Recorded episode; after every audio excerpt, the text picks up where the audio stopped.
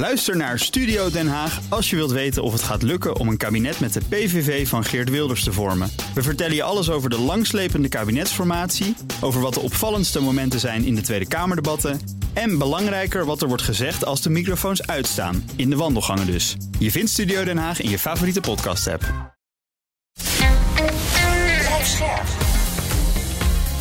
BNR Nieuwsradio. Napleiten. Wouter Laumans en Christian Vlokstra. Die heeft gezien dat jij een steen hebt gepakt en naar hem hebt gegooid. En dan zegt hij, nou, nou dat klopt niet. Hè? Dat is misschien door de chaos, misschien sprake van een persoonsverwisseling. Maar echt een hele gedetailleerde verklaring van die agent gewoon. Ik zag jouw cliënt staan met een steen in zijn hand. Mijn hond heeft hem gepakt, ik heb hem aangehouden. Eigenlijk waar je geen spel tussen te krijgen is.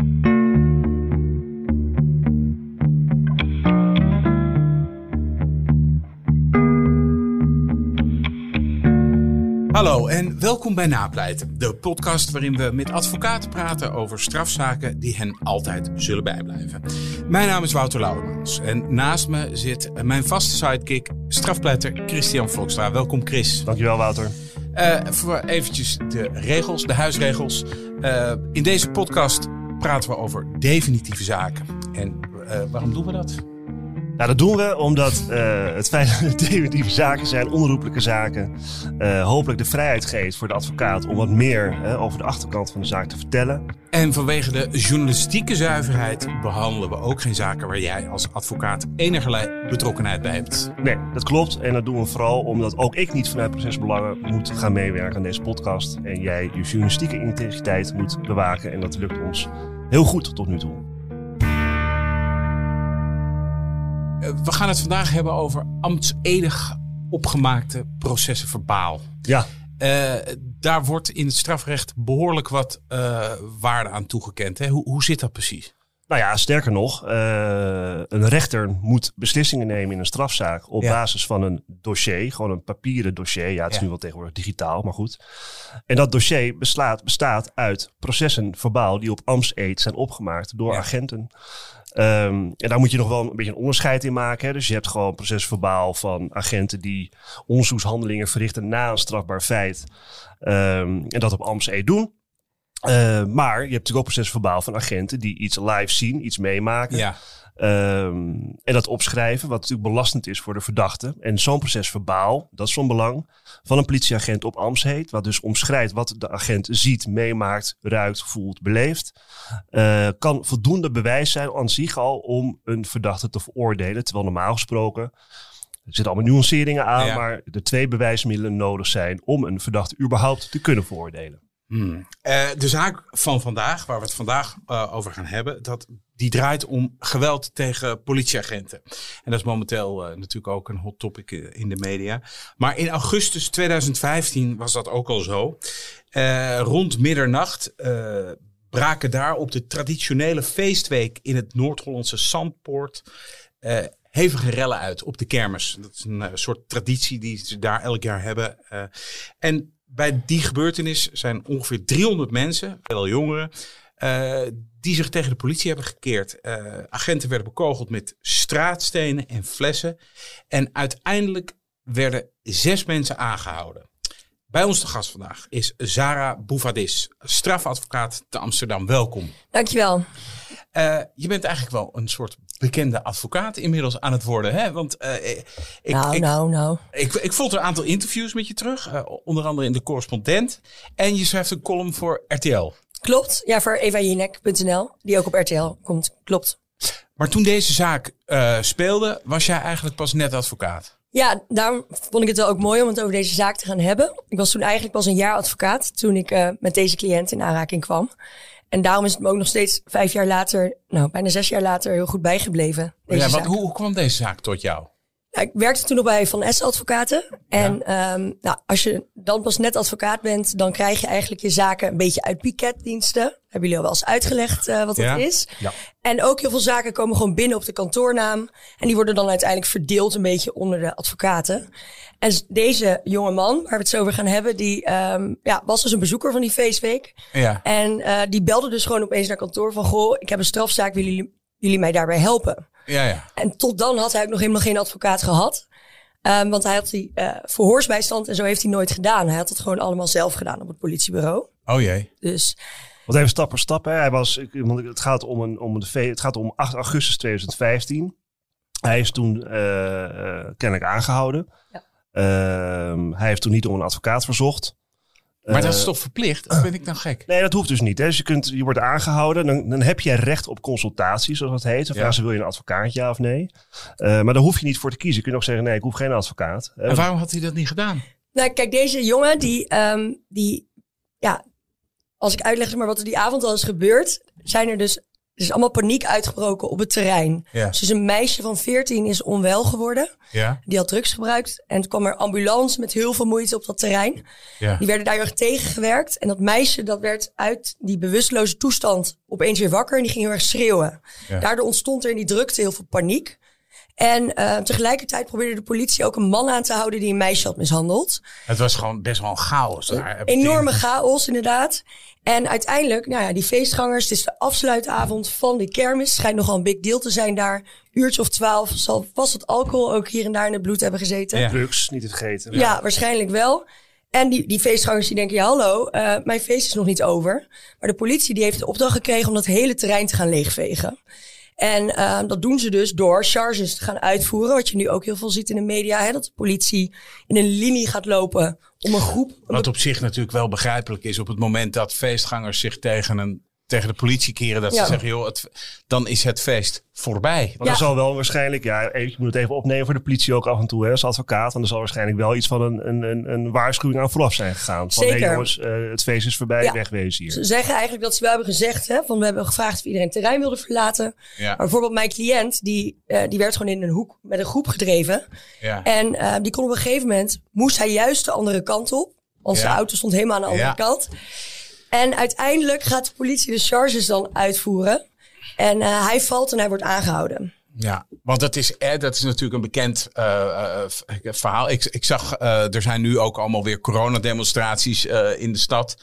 En dan, dat is, nou ja, gelijk, dit verhaal roept natuurlijk associaties op met, die, met dat soort coronademonstraties. Toen zag ik een tweet op sociale media van een, van een oude kraker. En die zei, dit is een lesje van een oude kraker. Als de politie zegt dat je weg moet gaan, dan moet je ook gewoon weggaan. Ja. Eh, En anders moet je niet zeuren over de gevolgen die dat eh, verder heeft. Nou Nou, ja, het kan heel snel gaan. Hè? Ik Mm. bedoel, even een verhaal uit de oude doos van eh, Christian Vlokstra zelf. ja. het was het eh, Euro 2000. En toen speelde Nederland tegen Italië in de halve finale, toch? Ja, halve finale. ja, dat weet ik nog. Toen hebben En we dat- verloren. Precies, en dat Ja. keek ik in dat- toen de tijd. Het heette Café Mansion in de Amstelstraat. was op de hoek. Ah, dat was je om de hoek bij mij, want Ja. ik zat in de Utrechtse Een biertje 1 gulden Ja. 75 volgens mij. En dat liep natuurlijk dramatisch af hè, die avond. En toen braken er wat relletjes uit op het Remmelsplein. En wij, eh, hey, jong als we waren, eh ook met ramptoeristen. Nee, dat niet. Maar wij liepen wel vanaf de Amstelstraat. En dan moet je Amsterdam een beetje kennen. Richting het Remmelplein. Maar op dat moment waren er net charges. En gingen ze eigenlijk de Amstelstraat gingen ze leegvegen. Ja. Ja, En toen was Christian net even te laat. Want die had dat niet door. ja. Eh, dus ik ging nog opzij. Want Toen kreeg ik een enorme ros met een wapenstok tegen mijn, Ja, dat is niet eh, fijn. tegen Ik mijn heb, eh, Is niet lekker. Ik heb er ook wel eens één gehad. Ja. Dat was, eh, ik ben wat ouder. Dat was, eh, toen had Ajax wel gewonnen. Dat was bij de Champions League rellen in 1995. Oké, ja. Heeft Woutje met de lange lat gehad. Omdat Ja. hij ook geen zin had om van het Leidseplein af te gaan. Daar was ik ook overigens zeer verontwaardigd eh, over. Ja. Dat weet ik ook nog wel. Nou ja, ik was niet zo verontwaardigd. Het deed gewoon pijn en ik vond het ook wel spannend. Ik ben snel weggerend, weet je. En nou, Ja. ja. weet je, uiteindelijk weet je ook als er rellen zijn, moet je eigenlijk gewoon altijd wegwezen. Maar dat kon jouw cliënt dus Maar niet. ja, hij, hij is dus gevallen tijdens een charge. En dan Ja. de politiehond die bijt hem op allemaal plekken waar, je- waar je als man niet gebeten wil worden. Oh. Maar, kijk, dat is op zich nog te begrijpen. Maar hij komt dan ook terecht op het politiebureau. En Ja. hij weet één ding, ja, los van het feit dat ik niet heel snel van het terrein af ben gekomen. Ja, want jouw cliënt was een jongen van 19. Ja, ongeveer nee, onder de tw- 20 volgens mij was die. Ja. En ehm, hij komt op het politiebureau en hij denkt, ja, het is gewoon sprake van een misverstand. Er is zo chaos geweest. Ja. Ik word zo wel vrijgelaten. Ja. Maar dan tijdens de verhoren blijkt, nou bij het eerste verhoor wordt gezegd, nou verbalisant A, die heeft gezien dat jij een steen hebt gepakt en naar hem hebt gegooid. En dan zegt hij, nou, nou, dat klopt niet. Hè? Dat is misschien door de chaos, misschien sprake van een persoonsverwisseling. Maar echt een hele gedetailleerde verklaring van die agent gewoon. Ik zag jouw cliënt staan met een steen in zijn hand. Ja. Ik heb, mijn hond heeft hem gepakt. Ik heb hem aangehouden. Eigenlijk waar je geen spel tussen te krijgen is. Maar die cliënt die houdt gewoon vast en die zegt, nou, ik heb het niet gedaan. En eh, Dag later wordt hij nog een keer gehoord, weer heel uitgebreid. Ja, want de politie nam dit heel hoog op. Heel met hoog name, eh, hè, want ik Ja. begreep, begreep dat bij die rellen drie agenten gewond zijn geraakt. En dat één agent zelfs aangifte heeft gedaan van poging tot doodslag. Ja. Dat is wel serieus. Ja. En helemaal als je dat nu bekijkt in het licht van, joh, van hulpverleners, van agenten, blijf je af. Zeker. Dus de politie nam die zaak hoog op. Ja, klopt. En eh, dat merk je ook aan het feit dat hè, die cliënt die wordt dan dagenlang op het politiebureau gehouden. Hoe lang heeft hij vastgezeten? Gewoon drie dagen. Echt tot het moment dat hij misschien voorgeleid Dat is zou moeten lang, worden. toch? Dan had hij toch op enig moment wel een advocaat moeten krijgen, toch? Ben ik nu gek? Ja, nou, hij heeft niet, niet gedaan. Nee. Niet gedaan. Nee. Nee. Elke keer gezegd, nee, dat hoeft niet. Nee, dat hoeft niet. Bij de verhoren in ieder geval niet. Daar, Nee. daar zat nooit iemand bij. Heb jij ooit tegen hem gezegd dat dat niet heel verstandig was? Ja, dat heb ik wel gezegd toen bij de eerste bespreking, inderdaad. Maar hij dacht dus gewoon, ja, het is gewoon sprake van een persoonsverwisseling. Ja. Hè, dat, eh, niet, dus dat, dat hij geen advocaat nodig had. Ja. nog één vraagje nog, Ja. hè? Want dat, en misschien weet je dat wel of niet. Of Ja. weet jij dat, Wouter, uit, eh, uit de berichten die je misschien gelezen Hoeveel mensen werden er tegelijkertijd aangehouden toen de tijd? Uiteindelijk zijn er, even kijken, eh, zes mensen aangehouden. Dat Oh, was valt een, mee. een de- nee, maar daarna heeft de politie wel ook eh, opgeroepen van. Het, ze hebben er echt wel een nummer van gemaakt, omdat Ja. die rellen kennelijk heel heftig zijn geweest.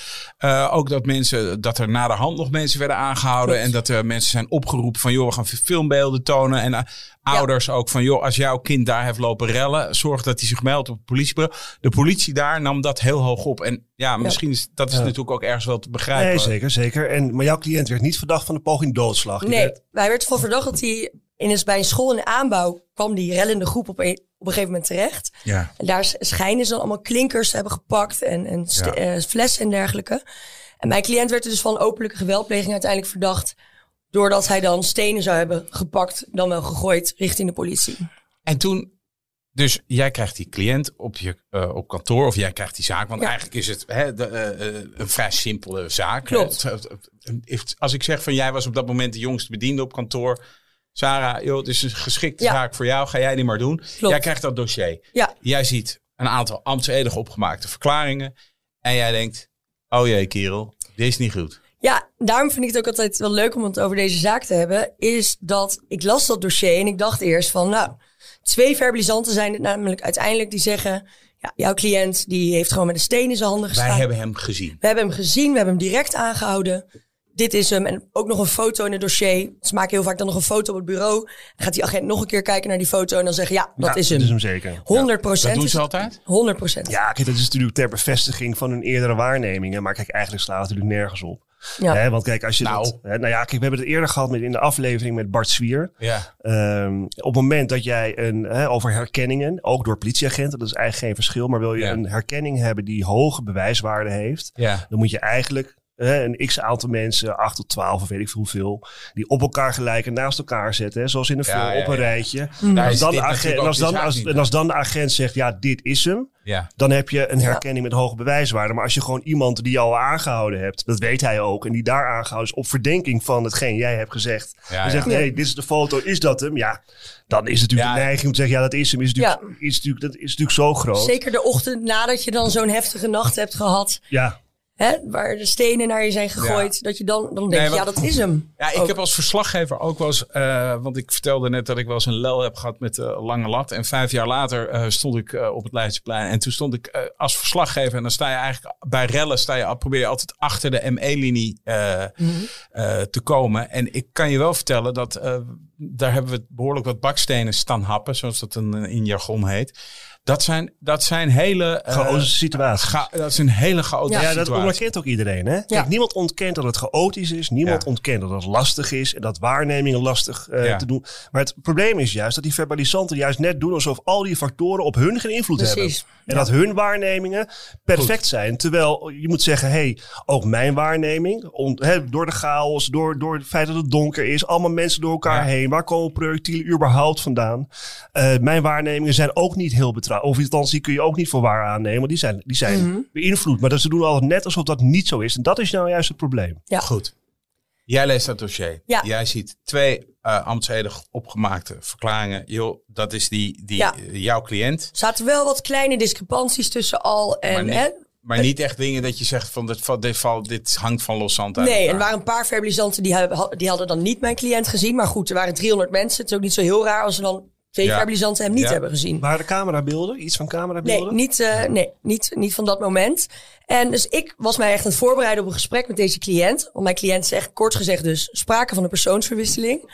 Nou, om heel eerlijk te zijn, denk je dan ook wel, ja hoor, of nou, dat zullen we Nou ja, wel eens even zien. Er zijn veel verdachten die dat zeggen. Heel veel mensen zeggen dat, precies. Zeggen niet bijna elke, eh, zegt niet bijna elke verdachte dat, jongens, kom op. Nee. Nou, niet elke, maar het- je denkt al wel een beetje van, nou, ik Ik ga wel eens even niet. stevig gesprek met hem voeren. Ja? En hij komt dus op kantoor en eh, nou, Wat, wat wilde je gaan zeggen? nou, hij- je gaat uiteindelijk gewoon het dossier dan bespreken met je cliënt. Ja. En eh, ja, dan ga je gewoon ja, vertellen van wat er in eh, een proces verbaal staat. Hè? Dus verbalisant A die zegt gewoon dat hij jou heeft gezien met een steen. Hij heeft je nog een keer herkend. Maar deze cliënt die bleef gewoon zeggen, nou het is echt 100% een misverstand. En eh, nou ja, en het gekke is een beetje, en ik weet dat het een verjaardagsvraag is Ja? eh, dat mensen zeggen, weet je altijd van je cliënt of die het heeft gedaan of niet? Maar ik wil ook zeggen dat er ook advocaten antwoorden zijn. Namelijk een advocatenantwoord is dat je het nooit echt weet en dat het je ook niet uitmaakt. Maar eigenlijk denk ik dat je als advocaat toch wel altijd een beetje een idee hebt bij iemand. Zou hij nou echt deze grote agressor zijn? Want hij werd door de politie dus neergezet in het dossier als de grote aanstichter van de rellen. Degene die iedereen had opgejut. Ja. En dan komt er toch een vriendelijke grote man in mijn kantoor van 21. Dat je echt denkt, nou, Kan dit kan niet. En Ja. ik weet dat het dan niet uit moet maken. Maar Ja. ik denk dat je toch wel een idee hebt van, nou, misschien is het wel echt een persoonsverwisseling. En ehm, Ik kijk even naar Chris. Nee, maar ja, goed. Heb jij denk- dat ook wel eens? Dan denk je, deze, deze vermeende leider van een criminele organisatie, dat is wel zo'n aardige, goede loebas.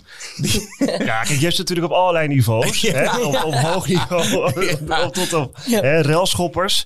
Eh, maar kijk, in algemene zin. Maar ik denk dat het ook, ja, misschien dat, dat een... een aardig voor zijn Dat kinderen. het een rechtspsychologisch ding ook is. Is dat je natuurlijk wat je, wat je visueel ziet, natuurlijk van belang ook voor je oordeel. Dat kunnen we allemaal Ja, ja. ontkennen. Weet je, van, hè, het is allemaal dossier en papier en zo. Maar ook die rechter en ook die Precies. officier. Wat hij ziet en wat iemand uitstraalt en hoe iemand zo voorkomen is, beïnvloedt natuurlijk ook je oordeel over diegene. Ja. En Ja. dat geldt natuurlijk voor ons ook. Weet je, Ja. als wij iemand binnen zien lopen en die wordt verdacht van een gruwelijke verkrachting. eh, of een gruwelijke moord, ik zeg maar wat. Ja. En je, en je, en je spreekt met diegene en je denkt, ja, maar dit, dit past helemaal niet bij wat ik zie en wat ik hoor. En hij ontkent Ja, het ook en hij nog eens. ontkent het ook nog eens. Ja. ja, Eh, en het bewijs is niet al te dik. Ja, dan, Ja. Kan je er natuurlijk, dan kan je natuurlijk ook als advocaat kun je er sterk in gaan geloven. Maakt het uit? Nee. Nee. Maar ik denk wel, dat ben ik wel met Sarah eens. Of althans, dat heb ik zelf wel. Het is natuurlijk altijd leuker, ergens toch, ja, om een zaak te verdedigen waarvan jij denkt of van overtuigd bent dat degene ook daadwerkelijk onschuldig is. Het maakt voor de inhoud en voor de kwaliteit van je werk niet uit. Absoluut niet. klopt. Maar goed, het is natuurlijk het het meest heroïsche van ons vak is natuurlijk toch hè, de, de onschuldige onschuldige wegslepen voor de poorten van de hel. Hè, dat is natuurlijk een beetje. Ja. En jij had dat gevoel, eh, eh, maar had het misschien ook te maken met het feit dat je eh, eh, eh, eigenlijk net begon als advocaat? Of is dit gewoon jouw oordeel van dit kan gewoon niet? Nou ja, ik was wel net advocaat, maar ik denk dat ik toch al wel best wel wat mensenkennis had. Ja. En het ging er ook om zeg maar, hoe hij dat gesprek met mij aanging. Alle kritische vragen kon hij Hoe makkelijk deed hij dat aan. dan? Nou ja, hij had er gewoon overal een hele duidelijke uitleg bij. En een heel consistent verhaal. Dat had hij dus ook al drie dagen op het politiebureau gehad. Had hij, eh, eh, had hij eh, st- st- een strafblad of dat nee, soort dingen? hij had geen strafblad. Ook dat speelt natuurlijk ook mee. Want als iemand wel een enorme documentatie al heeft. Ja. Met allemaal van dit soort feiten. Nou ja, dan ga je dus ook wel weer anders zo'n gesprek in. Mhm. Maar bij hem dacht ik, goh, ja, in zo'n chaos. ehm, kan het niet gewoon zijn dat ze inderdaad gewoon iemand met een hond hebben? Ja. Want wat was zijn verhaal? Zijn verhaal was dat hij inderdaad op de feestweek was. En dat op een gegeven moment dat meisje onwel werd. Dat ze van het terrein af moesten. En hij zegt eerlijk, nou, ik ben nog wel één keer verhaal gaan halen bij één motoragent. Ik heb alleen gezegd, ik moet die net de andere kant op dan wat de, li- de linie wil. Ja, dat is En toen kwam hij in een charge terecht. Ja. En toen is, is hij eh, weggerend. Instinctief zegt hij, nou, dat kan ik me ook wel voorstellen. Er komen allemaal politieagenten met heel Ja. hard bijten- bijtende honden op je af. Het is ook niet de bedoeling dat je blijft staan, Nee. toch dan juist. Dus, Precies. Nou, hij rent weg en hij struikelt dan. En eh, dan zegt hij, krijg, word ik gebeten door, de, door die politiehond. Ja. Maar hij zegt, ik heb dus in ieder geval absoluut niet gescholden tegen de politie. Ik heb niet een steen gepakt, niet gegooid. Had hij Allemaal niet ernstige waar. verwondingen? Ja, ook. Ja, maar aan de binnenkant van zijn benen niet dat hij echt naar het ziekenhuis moest, maar wel gewoon echt grote bijtwonden. Ja. Ja, dat is wel een dingetje, jongens. Ja. De politiehond. Nou, ja. ik kan je vertellen, Ja. ik ben eh, niet al te lang geleden ben ik eens eh, bij de politie geweest. En heb ik eh, met Vicky mogen spelen. En dat is eh, een indrukwekkende gebeurtenis. Ja, ik vind wel. eerlijk gezegd dat je, dat je dieren in zijn algemeenheid, maar ook dus honden, eh, niet als politie niet meer moet inzetten Ja. als geweldsmiddel. Ja, maar het is, het, het, kan is gewoon het, echt niet. het is natuurlijk het geweldsmiddel voor schieten. Hè? En Ja. Ik bedoel, het is tussen Ja, maar je- slaan en dan. Ja, maar, op het moment dat, ja, maar, hier, ja, oké, maar dat vind ik nog iets anders. Op het moment dat je eh, te maken hebt met een verdachte die op de vlucht is, die je wil aanhouden. Dat vind ik, nog- laat ik één nuancering maken. Maar hier Waarbij, zeg maar, bij, precies, maar om, Ja. om een menigte weg te krijgen met honden. Kijk, en het punt is, ze hebben die honden niet onder controle. hè. Ik weet, je, Nee. je hebt zo'n uitzending van Zembla daarover. Maar goed, de incidenten zijn talrijk. Ja, nee, ze bijten. van ze- honden ze- die niet loslaten, Ze honden die bijten veel ook wel als politieagenten. Hè? Dus ze En de bijten- honden die gewoon echt als wapen worden ingezet. We gaan verder. Maar kijk, het is wel van belang, hè, eventjes. Want ik, kijk, hij had ernstige verwondingen. Ja. Dat kan natuurlijk wel een motief zijn, maar dat wil ik ook wel benoemd hebben met agenten die processen verbaal opmaken over gebeurtenissen waar ze zelf eigenlijk bij betrokken zijn als partij. Hè, namelijk omdat ze geweld hebben ingezet of omdat er geweld tegen hun is gebruikt. Mhm. Die jongen heeft natuurlijk wel een enorme bijtwond. Dat kan een motief zijn, bewust of onbewust, om te denken: ho, dan moeten we wel zorgen dat deze jongen iets gedaan Ja. heeft. Want anders hebben we een probleem met deze bijtwond. Nou, ik, ik, het is altijd een beetje gissen wat er nou is gebeurd. Want uiteindelijk, ehm, wat heel raar was, is dus, je had die ene verbalisant die gewoon zei, nou, hij is het, ik heb het gezien. En ehm, eigenlijk pas op dag twee of dag drie komen er dan andere processen verbaal bij van agenten die in hun eerste proces verbaal niks over mijn cliënt hadden gezegd. Maar dan opeens zeggen, oh ja, er was ook nog één hele grote Turkse jongen, want hij ziet er Turks uit. Die was er ook nog bij betrokken. En toen dacht ik wel, is het niet zo geweest dat zij gewoon mijn cliënt nog op het bureau hadden en toen dacht van, oh ja, wat had hij nou eigenlijk ook alweer gedaan? En zou hij niet die klinker hebben gegooid? En die agenten praten natuurlijk ook gewoon met elkaar op het bureau. Dat is denk ik ook een probleem. En eh, dan zegt die ene verbalizant misschien tegen de ander, ja hoor, kijk maar, hij stond daar met een, met een steen in zijn hand, weet je dat niet meer? En dat die verbalizant, andere verbalizant dan zegt, oh ja, inderdaad. En die maakt dan dus nog aanvullend PV. En wat gekke was, was dat er Aanvullend PV. Nou ja, het is op zich het, hè, een aanvullend PV. We, hebben- we hebben het eerder gehad over procesverbaal. En daar hebben we het eigenlijk Ja. over. Een aanvullend procesverbaal is gewoon een procesverbaal. Hè, wat er gewoon eh, komt na de eerste procesverbaal. Ja, het is gewoon aanvullend Een proces- extra nog eentje. Nou, een extra procesverbaal. Dat kan natuurlijk, hè. Van, eh, ja, ik zie eh, ze wel. Ik heb ze ook wel eens voorbij In, in, in alle, ja, je hebt ze voortdurend. Hè. Dan is er een, een eerste procesverbaal en dan komt er nog een aanvulling op. Van, nou, we hebben nog even wat nader onderzoek gedaan. Kijk, en op het moment dat je natuurlijk allemaal verdachten hebt in een, in een strafzaak van openlijk geweld, rellen. Ja. Hè, dan heb je natuurlijk de eerste. Het is allemaal chaos. Ook voor die politie hartstikke veel werk. Hè, want het zijn natuurlijk heel veel mensen, moeten Ja. allemaal opschrijven. Dan heb je de eerste PV's en dan kan je daarna zeggen: hé, hey, maar Pietje, verbalisant Pietje, had ook nog iets gezien. Oh, Ja. die, die maakte even een aanvullend PV op. Ja, ja. Alleen het punt is wat Sarah terecht zegt. Hè, ze zegt het is een probleem dat ze met elkaar praten. Kijk, dat is op aan zich natuurlijk niet een probleem dat ze met elkaar praten. Ook heel begrijpelijk dat ze na, na zulk zo'n Mhm. heftige avond met elkaar praten.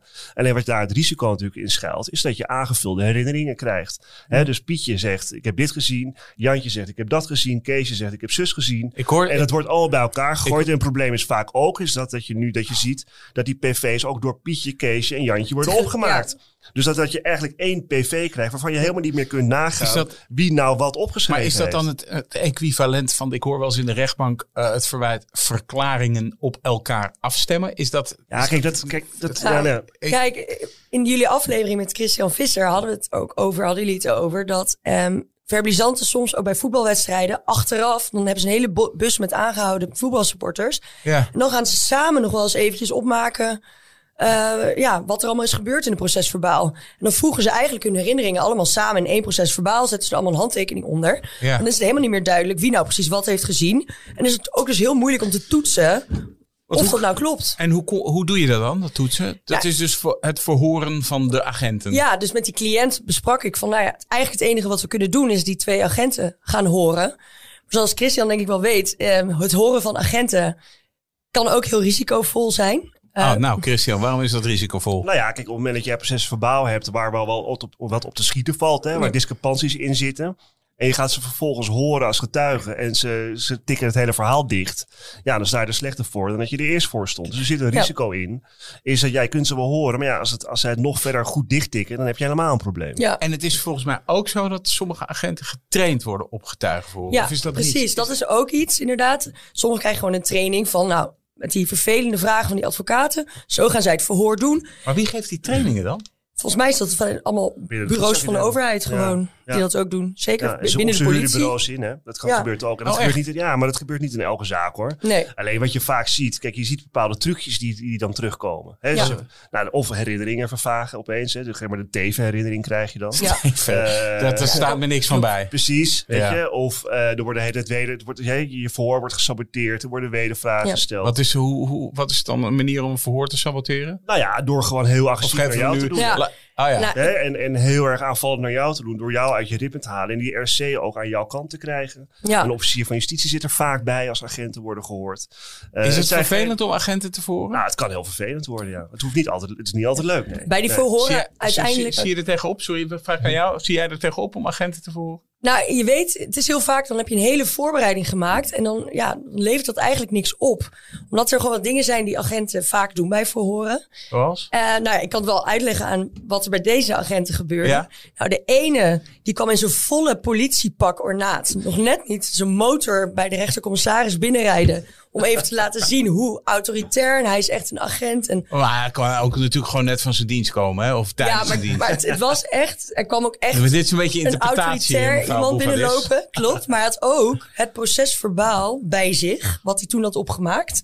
Heeft hij dus zo voor zich neergelegd. Ja, en daarnaar verwijzen. En dan verwijst hij, verwees hij eigenlijk met elke vraag, verwees hij Chris, daarnaar. Chris zegt ja, en da- dat heb jij ook wel eens Ja, maar dat meegemaakt. gebeurt voortdurend, hè. Dus dan, dan wil je ze horen over Ja. hun procesverbaal. En dan gaan ze alleen maar verwijzen naar hun procesverbaal. Ja, kun je het teruglezen in het procesverbaal? Ja, maar ik, daar heb ik juist vragen over. Ja, maar kun je het teruglezen? Ik Ja. blijf bij mijn procesverbaal. Ik heb er niks op aan te Ja, vullen. zo kan je het nooit Ja. toetsen dus. Ja, ja. Wat hij heeft gezien. En dat maakt het in ieder geval lastig. Dus die, en hij zei op alle... Ik had dus bedacht van... Ik dacht al van het is een risico... dat hij gewoon alleen maar naar, naar het procesverbaal gaat verwijzen. Dus ik dacht ik ga gewoon alleen maar dingen vragen die daar niet in staan. Dus dat hij echt op zijn herinnering moet staan. Ja, alleen kan ook heel risicovol zijn. Want eigenlijk willen wij een getuige verhoren. Nooit vragen stellen waar je het antwoord niet op wist. Weet. Oh, wat, wat, oh, dat heb ik al eens vaker gehoord. Waarom is dat slim? Nou ja, je wilt denk ik als advocaat het zo goed mogelijk onder controle houden waar een verhoor heen gaat. Ehm, en weten welke antwoorden erop komen. Want anders is het gewoon de Russian roulette. Ja. Ja. Dan kan je ook met één vraag, ook de welbekende vraag te veel, Ja. kan je gewoon je hele zaak verpesten. Wat is de vraag? Dat, Nou ja, dat- ik, dat- ik dat- hoor jargon, joh. Ja, en moet ik op het belletje Ja, drukken? druk maar daar. Maar goed, kijk, het getuige... Vraag te veel. Kijk, is- getuigenverhoren- Want ik zie jullie allebei zo'n soort blik van herkenning. Ja, ja. De vraag te veel. Ja. Wat is de vraag te veel, jongens? Kom. Nou ja, kijk, het is, kijk, getuigen horen is überhaupt, kan een hele lastige exercitie zijn. Dat hoef ik jou ook niet uit te leggen, maar dat is, kan heel lastig zijn. Zeker bij getuigen waarvan het niet zo, weet je, die niet zozeer tegen of voor, of wel tegen je cliënt, maar waar iets in zit. Je moet heel erg uitkijken. En wat je vooral moet bedwingen als advocaat, is je eigen nieuwsgierigheid. Dat heb ik als, als jonge advocaat ook moeten leren. Is dat je net de vraag te veel stelt. Dus dat je er eigenlijk, dat het voor heel goed gaat. Dat je eigenlijk best wel lekker Ja. voor staat. Maar dat je in je, in je, in je, ja, of in je overmoed of in je nieuwsgierigheid net die ene vraag stelt waar dat antwoord op komt wat je niet wilde horen. Ja, dan heb je die laatste. En wat die kan dat antwoord dan zijn? Ja, dat moet hangt helemaal Bijvoorbeeld als je aan een agent vraagt, eh, vraag je al dingen, stel een diefstal. Ja. En dan zeg je, nou, eh, was u op dat moment in de Albert Heijn waar die diefstal was? Zegt die agent ja. Heeft u uw cliënt gezien? Ja. Ehm, en, maar dan vraag je bijvoorbeeld net nog, maar blijft u wel bij het procesverbaal dat u heeft opgemaakt of wat dan ook? Dus dan heb je eerst allemaal munitie verzameld die je in je zaak kan gebruiken. Ja? Maar dan stel je net een vraag waarop een agent gewoon zegt, nee, ik heb je cliënt wel gezien. Of Ja, ja, ja, ja. ja. Het ergste is ook altijd, je hebt, ik weet niet meer wie dat deed, maar je hebt wel eens een RC gehad, ik weet niet wie dat was, maar maakt niet uit. Maar die zei, eh, had, eh, had je een, getuige, die kwam dan, dan begint het voor, is klaar. Dan denk je, nou, gaat goed. En dan zei die RC, meneer de getuige, toen, u- als u hier nou, hè, u wist van tevoren dat u hier naartoe eh, moest komen, was er nou iets van tevoren wat u sowieso vandaag hier kwijt wilde? Nou, dan gaan mijn billen samentrekken. Nee, nee, Klopt, nee, ja. nee, nee. Eike, en en Nee, alle nee, nee. RC's die nu luisteren denken, hey. ja, die denken van, dat is een goede tip. Ja, maar het is een hele rare vraag. Hè? Want het- kijk, het is eigenlijk een absurde vraag om te vragen: hey, wat wilt u hier vertellen? Want dat is niet de rol van de getuige. Alleen, ja, je wilt. Kijk, het is niet altijd zo hoor dat je niet. Kijk, ik stel heel vaak vragen waarvan ik het antwoord niet weet, omdat het toch wel heel slecht is. Dus ja, weet je, het kan niet slechter worden. En ik wil juist hè, meer munitie Ja. krijgen Ja. om iets te kunnen doen tegen die verklaring. Ja. Maar als het erom hangt, ja, het, is, ja, goed, het, is, het, is, het kan zomaar omvallen. ja, Jij ging deze agenten horen. Ja, dus die ene die, die Ja. zei eigenlijk alleen maar wees hij naar het blaadje wat voor hem lag. En op elke andere vraag zei hij ik kan het me niet meer herinneren. Terwijl het was toen volgens mij anderhalf jaar na die rellen. is natuurlijk wel een periode en ik Het Een zijn ook mensen, veel mee. logisch. Ja. Maar dit waren volgens deze agenten de ergste rellen die ze ooit hadden meegemaakt. Dus, Ja. Maar echt de simpelste vragen, weet ik niet meer, weet ik niet meer. eh, met hoeveel agenten was u ongeveer? Hoe was uw zicht ongeveer? Ja. Allemaal weet ik niet meer. En dan, toen dacht ik wel een beetje, ja, dit is misschien wel een truc om alle vragen op die manier te beantwoorden. En die andere agent die ging eh, horen, die ging zich juist steeds meer herinneren. Dus dat was die, die in zijn eerste procesverbaal mijn hele cliënt niet had gezien. Toen opeens drie dagen later, oh ja, jouw cliënt was er ook nog. En toen opeens bij het verhoor bij de rechtercommissaris had mijn cliënt ook met een steen gegooid. Dus had hij er nog weer iets bij eh, nou, Gezien. gezien of herinnerd. En ehm, ja, dat was gewoon heel opvallend. Dus ik dacht toen na die verhoren, er waren toen, ik had zoveel discrepanties waren er toen tussen deze twee agenten, terwijl die naast elkaar hadden gestaan en allebei hun blik op mijn cliënt hadden gehad. Maar eigenlijk bleek uit die verhoren dat, dat ze waarschijnlijk gewoon twee hele verschillende kanten op keken. Dat was eigenlijk alleen maar goed, dus dat die Ja, tweede dus agent... ik dacht Ja. echt, yes, weet je wel. Ik ging echt veel vol goede moed naar, naar die zitting toe. Ja. Want hij werd wel gewoon vervolgd eh, voor openlijke geweldpleging. En ehm, ik dacht, nou, ook een officier die ziet dan het dossier en die ziet ook wel van, nou, in die chaos hebben deze agenten wellicht gewoon een paar fouten gemaakt. Nou, en tot mijn grote verbazing werd mijn cliënt heel streng ondervraagd door de rechtbank. Wat natuurlijk ook goed kan zijn.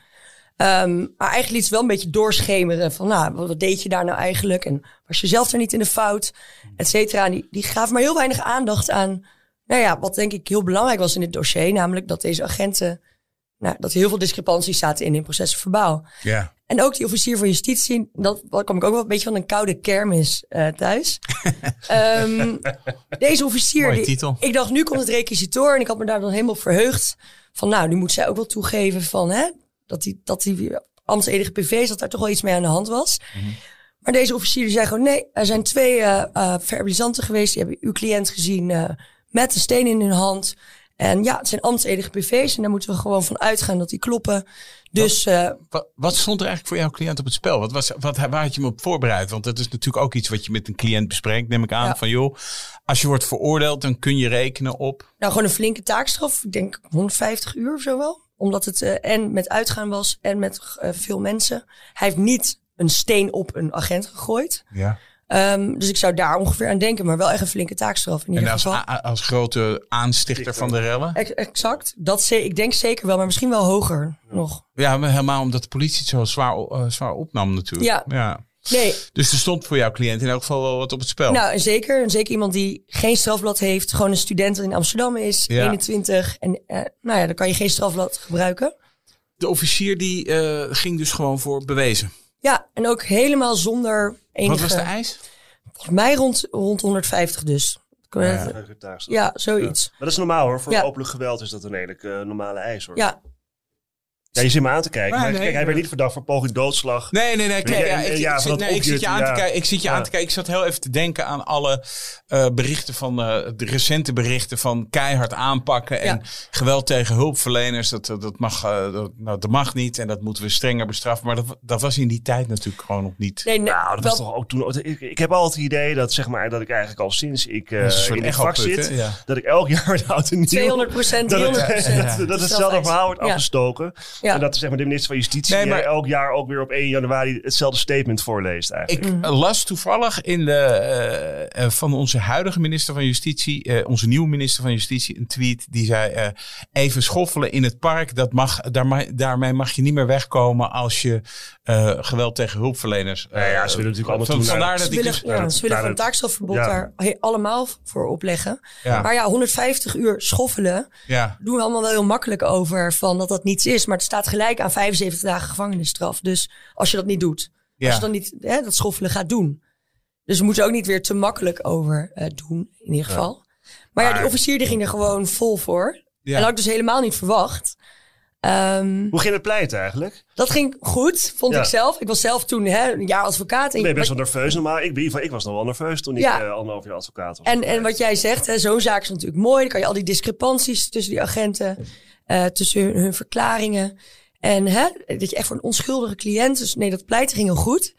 Ehm, en toen twee weken later mag je dan bellen voor het vonnis. Dan hoor je alleen maar nou, ja, dat mijn cliënt was vrijgesproken. Nou. Dus ik was super blij natuurlijk voor hem. En dat vonnis krijg je dan nou, twee dagen later op papier. En daar Dat klinkt als een soort examenuitslag. Dat, Ja. het, het, toch Ja, dat is ook vroeger zo. werd je Ja, dus gebeld eerst of je bel je geslaagd gewoon. of gezakt Ja. werd. Ja, Toch? Maar het voelt ook, jongen. Kijk kijk naar hoe het voor, voor, voor een verdachte voelt. Weet Ja. je, zeker met, als er een zware gevangenisstraf dreigt. Het is een examenuitslag. Ik bel, ik bel, als ik moet bellen voor een belangrijk vonnis waar echt gewoon om jaren gaat. Dan bel ik met zweet in mijn handjes hoor. Ja. Eh, dan denk ik, oh, oh mijn god, wat gaat eruit komen? Zeker als het erom hangt. Hè? Dus als je denkt, ja, het kan Ja. heel goed uitpakken, het kan heel slecht uitpakken. En dan krijg je die, die medewerkster van de Griffie aan de lijn. Die, heeft dus, die vertelt alleen maar de, de, de, uitslag. Ja, dan zeg je, nou, ik uh, Vlogstra advocaat. Ik eh, bel voor, de, hè, voor, de, voor het vonnis in de zaak van eh, Pietje vanmiddag om half twee. Oh, één één momentje, ga ik even kijken. Ondertussen zit je, oh mijn god, oh mijn god, als het maar goed komt, als het maar goed is. Even kijken, de rechtbank heeft opgelegd 12 jaar en de voor de Klopt. liberale partij is toegewezen. En Ja. ja. de schorsing van een voorlopige hechtenis is ook opgeheven. Dag meneer Vlokstra, goedemiddag Ja. nog. En dan mag je cliënt nog En even dan moet je je bellen. cliënt nog bellen. Ja. Eh, Oké. Ja, dus ik was toen heel blij. En hoe ging dat gesprek met je cliënt? Nou, nou ja, dan zeg je, dan bel je dus gewoon die cliënt op. En dan zeg je, nou, ik heb goed nieuws, zeg je dan gelijk. Dat is beter dan dat je in de eerste zin moet zeggen, ik heb slecht nieuws. Ja. Ja.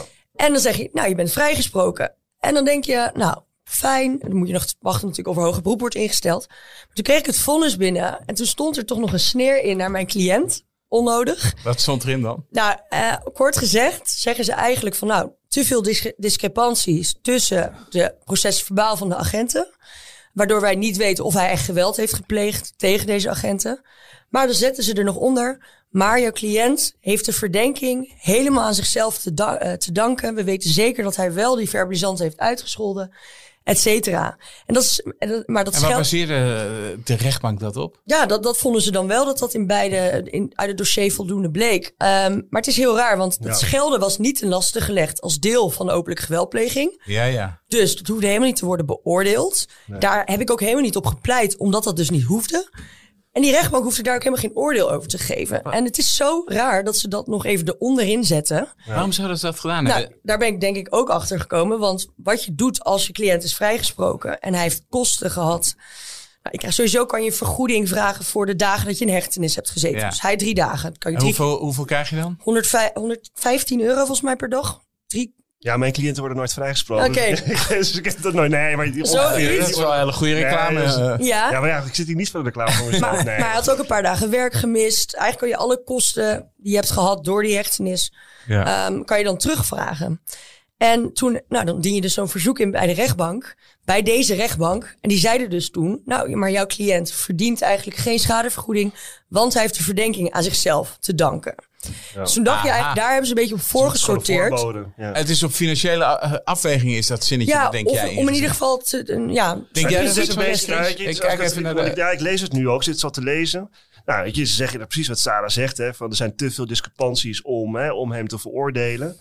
Ehm, eh, maar ze zeggen eigenlijk, maar je moet het niet in uw hoofd halen om nog geld te vragen bij ons. Ja. Dat zeggen ze eigenlijk. Dus het was eigenlijk een beetje een bitterzoete overwinning. Nou, ik heb nog hoger beroep ingesteld tegen de beslissing om niet schadevergoeding te geven. En het Hof Amsterdam heeft toen inderdaad gezegd van, ja, hij is vrijgesproken. En in principe er zijn natuurlijk wel uitzonderingen op. Ja. Ehm, maar in principe is het zo, als je gewoon bent vrijgesproken, onherroepelijk, mag zo'n rechtbank eigenlijk niet verkapt nog een oordeel gaan geven over iemands schuld. Nee. Dus het Hof heeft toen gezegd dat hij wel de schadevergoeding kreeg. Oh, Maar deze jongen, die heeft wel dus gewoon met zo'n zaak... Dus je hebt nog die- even de rechtsstaat op extra kosten ga, Zeker. gejaagd om even 300 euro. Nee, maar het is wel correct hoor. Want Ja. kijk, het gaat, kijk, wat het wel zo is. Kijk, de schade die je leidt hè, door, door, door een, een, een, een strafzaak die uiteindelijk leidt tot een vrijspraak. Die krijg je niet altijd vergoed. Omdat men ook zegt, ja, je, kan ook, je moet ook zelf bijdragen aan het beperken van de schade. Dat betekent bijvoorbeeld dat als jij de hele procedure hebt gezwegen. Terwijl er best wel wat bewijs tegen je lag. Dan heb je het feit dat jij vast hebt gezeten. Heb je min of meer wel gewoon een beetje aan jezelf te wijten. Ja. Dus die schade krijg je niet. Maar deze jongen had van begin af aan verklaard. Ja. Dus dan is het heel raar om te zeggen, ja, u heeft niet geprobeerd de schade te beperken. Nou, dat heeft hij wel, want hij heeft meteen al uitgelegd. De verdenkingen die ik tegen me heb en de verdenkingen die op grond waarvan ik vastzit. En de verdenking op grond waarvan ik word vervolgd, die heb ik altijd bestreden. En is het een beetje raar om op andere gronden, namelijk Ja. dat hij hè, niet meteen weg is gegaan en, en is nog verhaal gaan halen en daarbij gescholden zou hebben. Ja, daar zat hij niet voor vast, lieve mensen. Nee. Daarvoor werd hij niet vervolgd, lieve mensen. Ja. Dus hoe kan dat dan leiden tot afwijzing van de schadevergoeding? Ja. Dus een uitermate terechte beslissing van het Hof Amsterdam. Ja. ja en een dus- klinkende overwinning voor advocaat Sarah Ja. Boeverdis. Hoeveel is? Dus dat. Maar eh, nee, ik, ik was vooral heel blij. Maar deze- zo'n cliënt is dus wel gewoon bijna nou, 3,5, 4 jaar hiermee bezig geweest.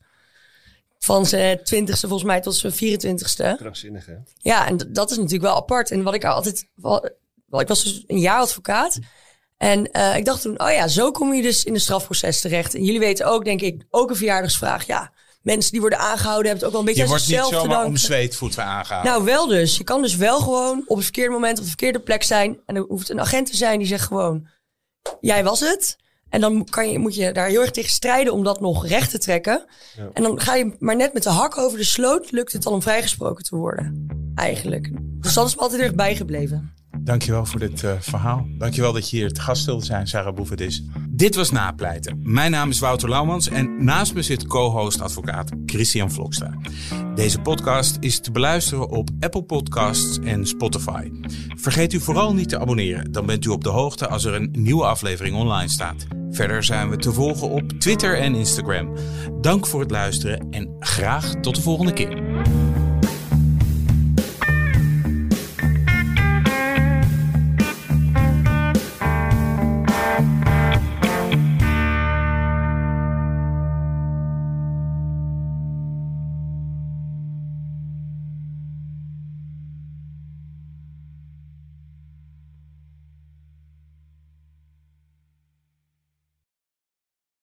Ook Hugo Reitsma vind je in de BNR-app. Superhandig die BNR-app. Je kunt alle programma's live luisteren, breaking nieuwsmeldingen.